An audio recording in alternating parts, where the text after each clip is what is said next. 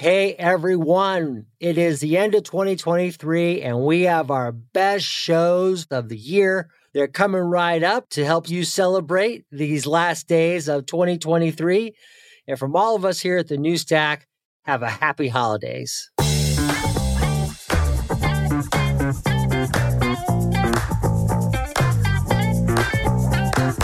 You're listening to the New Stack Makers, a podcast made for people who develop, deploy, and manage at scale software.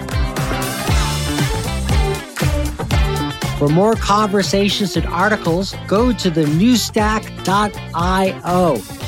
All right, now on with the show.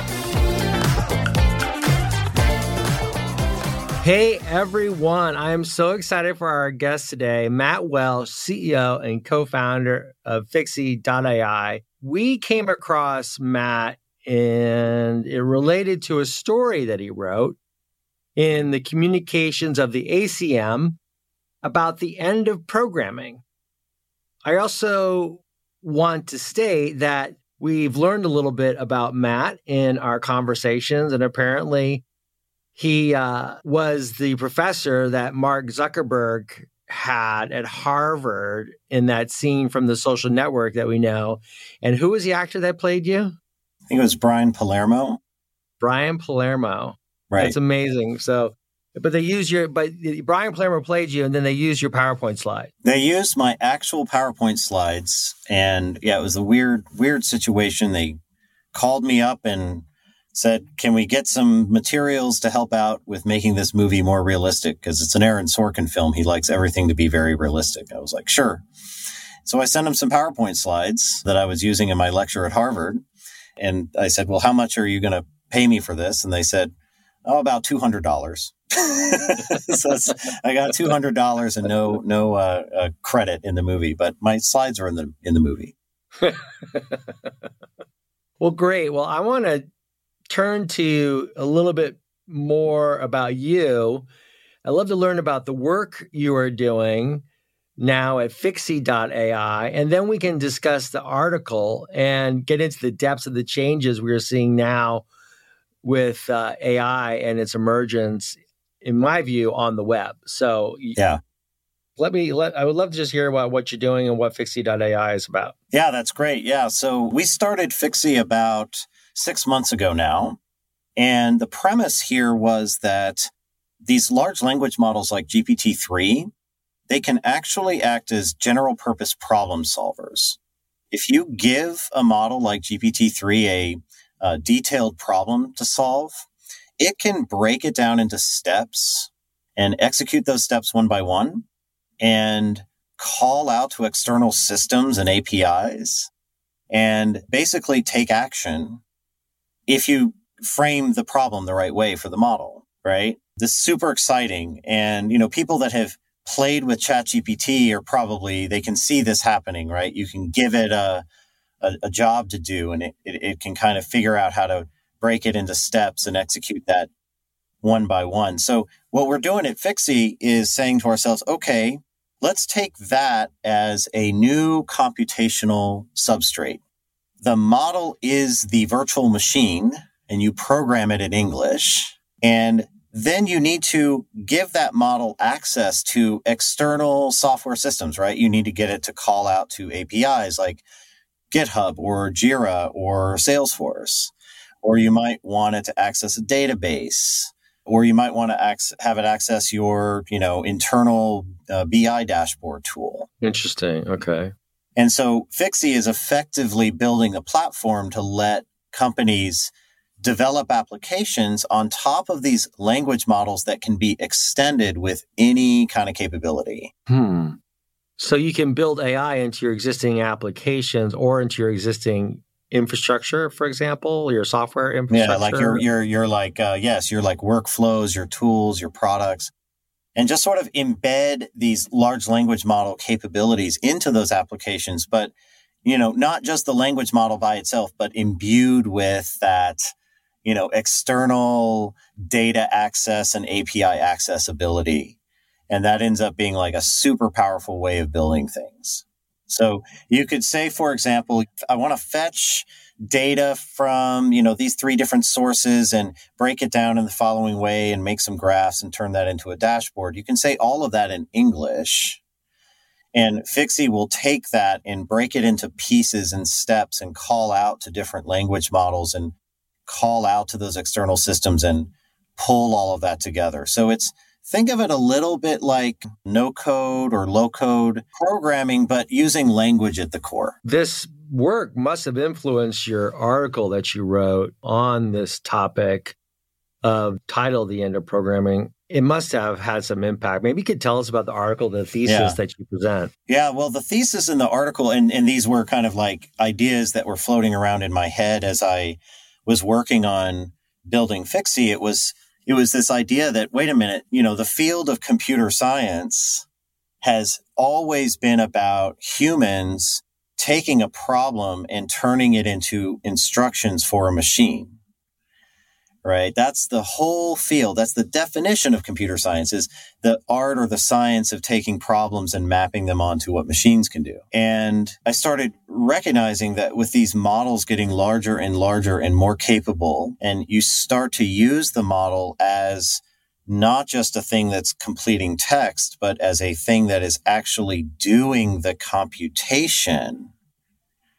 So now the, your, your, your computational core is no longer a, a, you know, an x86 CPU running, you know, machine instructions. It's, it's an AI model that is solving problems and, and, you know, operating and, and working in, in, in the ways that like a human might in a lot of ways. Yeah, ways a human might a lot of ways. And yeah, there's right? lots of conversations we could have about that, right? Like, yeah. uh, I mean, I was reading something just last night about you should be nice in some respects to Bing. Like, don't, you shouldn't be trying to intimidate yeah. Bing.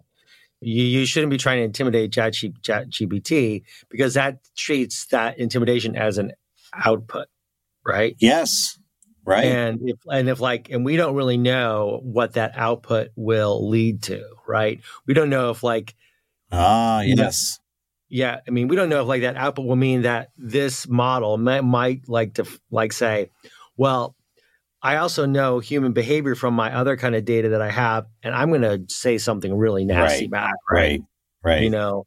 Yeah, you're uh, reinforcing uh, it in the wrong ways. I think. Yeah, yeah, is a good way, way, of thinking about that. yeah, I was it. reading, you know, because I read that, uh, you know, that the the New York Times piece that came out, I think yesterday about, you know, how how Bing and and the the Chat GPT that got embedded into Bing is had had this tendency to kind of go off the rails and, you know, started professing its love for the user and so forth. And in reading that, it, it struck me, and and there was sort of like an emotional chord that hit me here. Is that I said, you know, we're treating this thing, this machine, this model as just a just a machine, just this mechanical yeah. thing. It's a bunch of floats sitting in a pile of GPU somewhere. But it's behaving in ways that are, you know, remarkably like a person. Yeah. And, you know, I, there's some ethical issues in there that need to be unpacked. I, maybe we need people for the ethical treatment of AI or something because it just feels as though we're going to get to a place where the lines become so blurred between the way we treat machines and the way we treat people. And, you know, we already treat people like crap on the internet, especially. Uh, you know, how should we be thinking about that? Yeah. Yeah. Let's turn to computer science because it's a big part of your article. And, you know, part of the article is like about how in, in the past computer science was so essential, right? We needed programming languages right. to interpret the machine information. And it's been incredibly valuable. I, I have kind of like a question here, and I think there's a little bit of a paradox to what I'm trying to kind of just figure out myself. On the one hand, I think you could argue, and I think you do, how CS could become irrelevant. Right. But inversely, how does the history and development of computer science relate to the trajectory of AI and its optimization? There seems to be this kind of like dual kind of story here. Yeah, it's it's an interesting one, and and you know it's it's you know strikes me as a little bit not unlike the relationship to electrical engineering and computer science today, right? In the in the earlier days of computer science as a field, I mean, typically academic CS grew out of either electrical engineering disciplines or mathematics disciplines. And it's an interesting kind of dichotomy there in terms of what CS departments look like based on which of those they grew out of. But the, the core thesis that I have is when you get to a place where the models are solving problems, you don't need to write programs anymore. And so the art of programming, that idea that I need to learn how to express myself in a machine language, even if it's a Python or Ruby or whatever, it ends up starting to become a lot less important. And one might imagine that being something not unlike, you know, the slide rule that, you know, this is a tool that every engineer needed to know how to use. And over time, it feels to me as though, you know, like maybe that art of programming is less and less relevant over time if the AIs are doing more and more of that for us. But that doesn't mean that computer science as a discipline completely fades away. I just think it ends up transforming and in particular, you know, EE is still a very huge field. It's not like we've lost the need to have electrical engineers just because people are now writing software that sits on top of that. Likewise, I have a feeling that computer science as a discipline becomes the sort of more technical underpinnings of all of this stuff. But most people that are going to be quote unquote programming computers will not be writing Java or Python. They're going to be instructing a machine in English. Okay. And there's I some think, exciting yeah. opportunity there. I, I, don't I don't think this is yeah. altogether a bad thing. Uh, yeah, no, I don't either. The, the thing I've been thinking about when I'm reading your article and I want to ask you about is like the IO, right? You know, the input and the output, right? That's kind of like a, a fundamental aspect of computer programming, right? And the data that you're kind of ingesting through the ingress, right, is tremendous in a language learning model, right? Right. And but then on what we have seen, I think with ChatGPT is also then the output is is critical too because you know there have been multiple latency issues with ChatGPT and such, right? Right, right. Um, and so I'm curious about that, like how you know I think then of like, how do you think about load balancing, right? And thinking of kind of all those other aspects of enterprise infrastructure. I think, yeah, no, certainly the, the models are, are huge and they're, they're very, very uh, resource intensive. They require a lot of data. They require months and months and months of training. And so looking at where we are today with this state of technology, I think many people could be forgiven for feeling as though possibly, well, this is, this is just too expensive, it's too big, it's too cumbersome. This is not going to end up being a, a revolution in the way we use computing. The way I view it is, you know, very much taking a historical perspective of, you know, the first computers filled rooms, right? The ENIAC and so forth. And then they got progressively smaller and smaller and smaller. And, you know, whatever computer is in my AirPods now is no doubt far more powerful than any of those.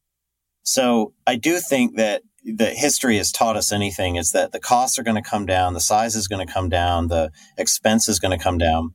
So what happens in a world where the next generation of these models is running on hardware highly specialized for the model?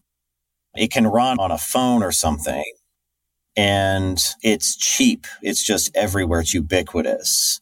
Just like computing is today. I think that's the world we have to be prepared for it. We're not, you know, we're certainly just starting now to get to grips with this. One of my analogies here is one of the reasons that I think everyone's freaking out about chat gpt is that there has never been an ai system that like anybody could pull up in a web browser and just start talking to before and the, the chat gpt is so far ahead of anything that came before it's a little like if, you know, computer graphics suddenly went one day, like on one day, they went from like Pong to Red Dead Redemption 2. like all of a sudden you just had this massive gap and people's heads would explode. Right. And so I think that's what's happening with this is our heads are exploding because we didn't even see this coming. Yeah, it's a funny thing. I've thought about that a lot, like over the past few weeks, especially. And I think of a waterfall, no pun intended, you know, waterfall approaches to building software, but it's like the waterfall is suddenly right there. You know, it's like right. it's cascading. I'm curious about how do you think this ha- has an effect on programming languages? And a tremendous popularity of programming languages like Rust. And and so I, I'm just very curious about how you think of programming languages. And it sounds like what you're saying is like they're not going to go away, but they're they're going to be less relevant. I'm just curious on what you right. what your thoughts are right now about that. Well, well, I have a kind of spicy take on this that's probably a little controversial. So, if you think about, you know, maybe the last what 40 or 50 years of programming language design and research, you know, the, the goal of that has largely been to make writing programs easier. And you rewind the clock back to, you know, 1957 Fortran or something those programs are pretty complex and hard to read. You look at a modern program in, say, Rust, guess what? It's the same. It's just as hard to read and understand. It's still very, very complex. So we've at, been at this for 50 years. And, you know, sure, there's a lot of people who say, all right, well, maybe we should all be doing functional programming, or maybe we should all be doing, you know, whatever, some other kind of programming. But I don't think it's, it doesn't seem likely to me that any amount of work on improving type systems or syntax or any of that debugging, whatever, is going to suddenly crack that nut and just make programming suddenly easy. like we've been at it for a while. It's not, it's not improving. So this is where you, I think there's going to have to be a kind of a quantum shift to not programming anymore as the way to talk to computers and instruct them. I think it's going to have to be natural language and it's going to have to be, you know, and this, these new models, people talked about natural language programming for decades.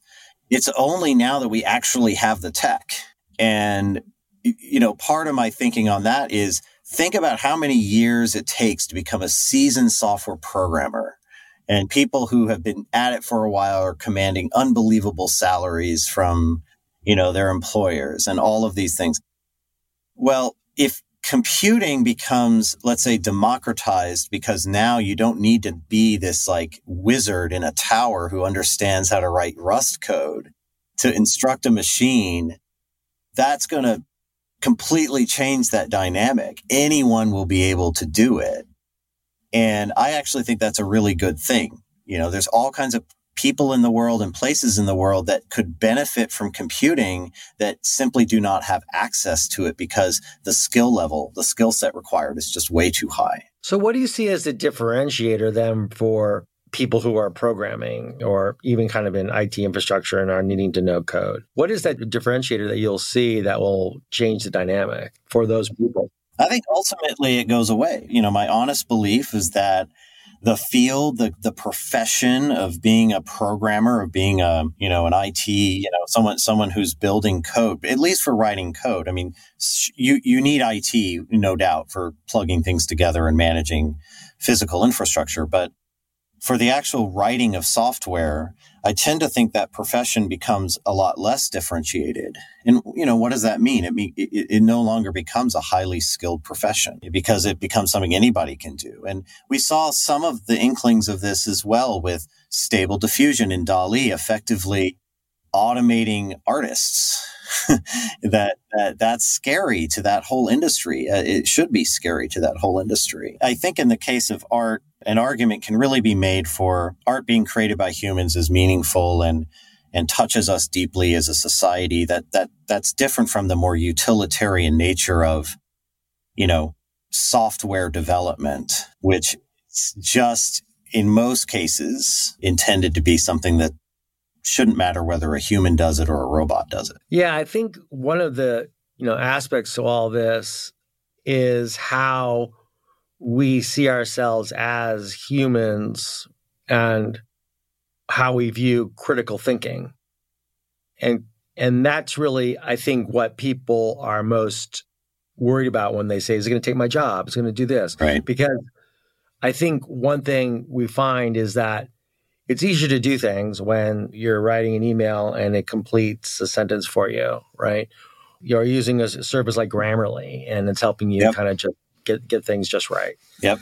I'm curious again on that aspect of critical thinking. That's kind of where my curiosity goes. Like, what about that? Like, yeah, I think that's a good point. You know, last night I was giving a, a talk on this topic, and a, a colleague of mine, um, Victor Bahl at Microsoft Research, made an excellent point here that that I hadn't considered before, which is okay. So the AIs might be able to generate all the code for us. However, is the AI going to invent a new algorithm? Is it going to come up with a new concept? Today, the answer might be no. And, and I don't know if that is actually going to be possible in the future. So there's an interesting kind of, I think, human machine symbiosis that we need to develop where we enable people to continue putting in the creative energies into inventing the new solutions to problems because I think they will be best equipped to do so. But the mechanics of taking those ideas and transforming them into working software systems, I think that starts to be more and more automated over time. You know, it strikes me as not unlike the invention of the uh, steam engine or the the automobile or the printing press. We're, we're getting into a place where we've been doing things in a very manual, labor intensive, expensive way for the entirety of this field. And it's going to have a just a massive transformational effect on how we do it. I'm curious about where you were 18 months ago and how you were thinking about things and how your current perspective is different than it was 18 months ago. Because 18 yeah. months ago, we wouldn't have envisioned this kind of. That's right. Yeah, and I was super skeptical. Like when I when I first saw GPT three and uh, Copilot and um, even ChatGPT, I said, yeah, that's cute. You know, and, and the original GPT-3, you know, playground, I couldn't figure out what to do with it. It was kind of like, okay, you can write a children's story about a kangaroo or something like, okay, that's cute. It wasn't until we started trying to interface these models with other software systems that the power became apparent. And I think this idea of the language model being able to effectively execute programs and perform reasoning. This was actually empirically discovered. People didn't know the language models could do this. There was research papers. They said, Hey, if you prompt the model in the right way, it will solve problems. And people were surprised that wasn't intended in the training of these models. So I think the shift, the big shift really started to come around as we saw the opportunity and, and like actually started using it in a serious way that the parlor tricks that people were using these models for were not compelling and it was easy to dismiss. I think it was I dismissed, and many people did dismiss. I think these models as no more than that um, until we started like getting beneath the surface of what they could do and then ChatGPT, I think, really opened up the aperture a lot and made that made that something that everyone now is is seeing that and and it's yeah, it's kind of scary. It's exciting, right? It uh, makes me think of like how will the compute get cheaper? How that scenario unfold? And we we write about edge architectures, for instance, and yep. you know, and how they're getting adopted. And we, we write about WebAssembly and how that might be better suited for edge architectures. What are your thoughts on on how it's going to get cheaper, how it is going to, how that compute is going to be more available. Yeah, the thing that the thing that we've, you know, the, the the whole industry here is largely built on top of conventional GPU architectures. And and those are expensive and they're very power hungry and and and they they work well, but they are not particularly efficient at executing these kinds of models. I think that the challenge is that the model architectures that people are experimenting with are evolving rapidly. And so it's useful to have general purpose hardware that you can run them on to enable that kind of innovation, that pace of innovation. If you constrain the ability of the machine too much, then you, you lose that opportunity to branch out beyond what that hardware.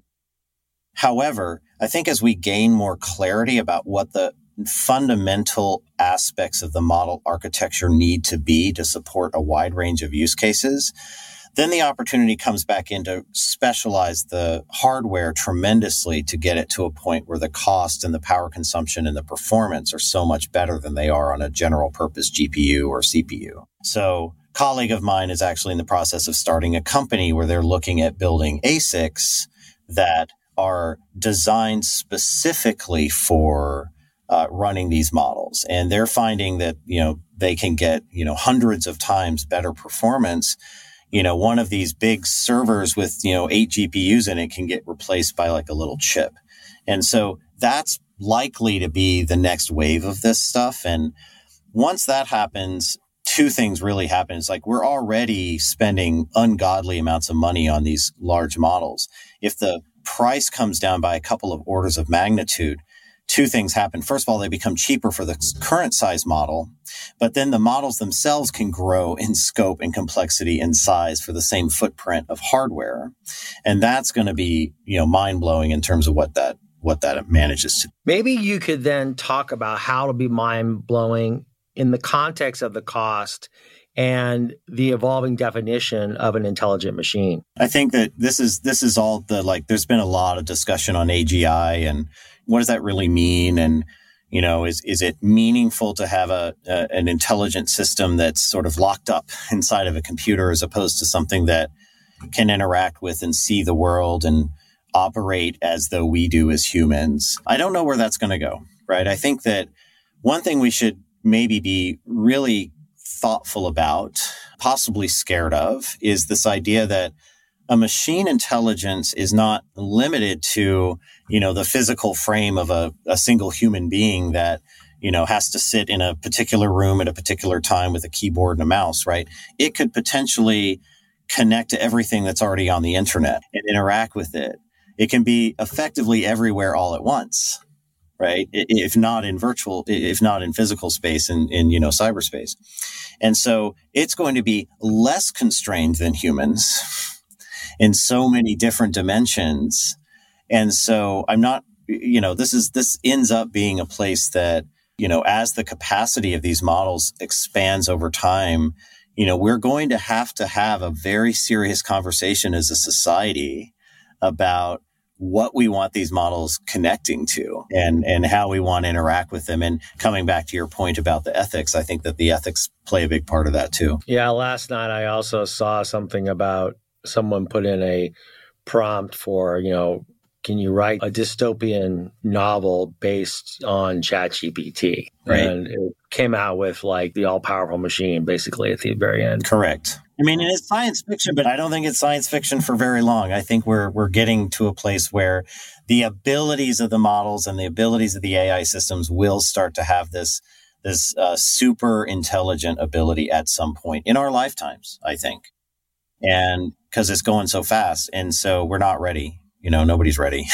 so my last question then is in the article you talk about, you know, you use the me- uh, meteor as a metaphor. What is your meaning of the metaphor in this case? Yeah, thinking about, you know, the KT event that caused the, you know, extinction of the dinosaurs, hopefully not that traumatic, but certainly equally as transformational to society. If you imagine that there is a just around the corner and just around the corner being say three to five years from now there's going to be an ai model that can effectively write any program in any language for any machine given an english description of that. Uh, you go do the math uh, if you uh, you know think about how much money it costs today to use gpt-3 to generate the same amount of code as a human you do the math it turns out to be about 12 cents 12 cents a day Human developers cost a lot more than 12 cents a day. And this next model, this is even GPT-3, the next model will be 10,000 times more efficient than that. So that's the meteor, right? The meteor as it, you know, strikes the field of computing and software development and computer science, it's going to radically change what the field looks like. And I think it will be making that change in the next, say, five to 10 years. So how do we get ready for that? I mean, can we? There may be nothing we can do. The dinosaurs couldn't stop the meteor any better than we could. Uh, but I do think that, you know, we should accept that as almost an inevitability, I think, and then, and then craft our thinking and our dialogue and our, our plans around that eventuality as opposed to treating it though as though it's it's far it's a ways really far off it's not likely to happen I think that there will be uh, uh, just a generational shift here. And it's exciting. It's a good thing. Yeah, it's a good I, thing yeah. if you imagine how it expands access to computing to everyone. Well, I think also like one of the things that's I think for people who are thinking about this a lot, there there's some truth in that we now have multiple personalities actually. We have our physical one and then we have our personalities in different mediums, be it in yep. podcasting here or they'll be online or you know, on a social network, on Twitter, wherever else you can think about it. And that's kind of where my thinking goes. Like, what will be that what will be that extra being that will that will start to that will start to emerge, you know, from us and that spirit of us, right? That's what's interesting to me. And like then, but but but but what will happen in the next three to five years will be critical because we've started to really drift away from what is the public good, right? We don't really have a sense of the public good anymore. At least here in the at least here in US in the United States, right? We don't have a public good thinking really about natural resources anymore. Right. We don't have really a public good thinking about education anymore. Healthcare. Healthcare. And so, without these thinking about the public good, my question is how can we think about that extra being, which is to me just kind of a, a reflection on we just need to then observe and prepare for ourselves how how this is you know going to affect each one of us, it's, which is very isolating, unfortunately. I, I think it's true, but you know this is this is again it's it's going to be something like the industrial revolution and the kind of impact it had on had on society uh, yeah. what was profound. And I, I, think that we as a society are, are, going to have to grapple with this.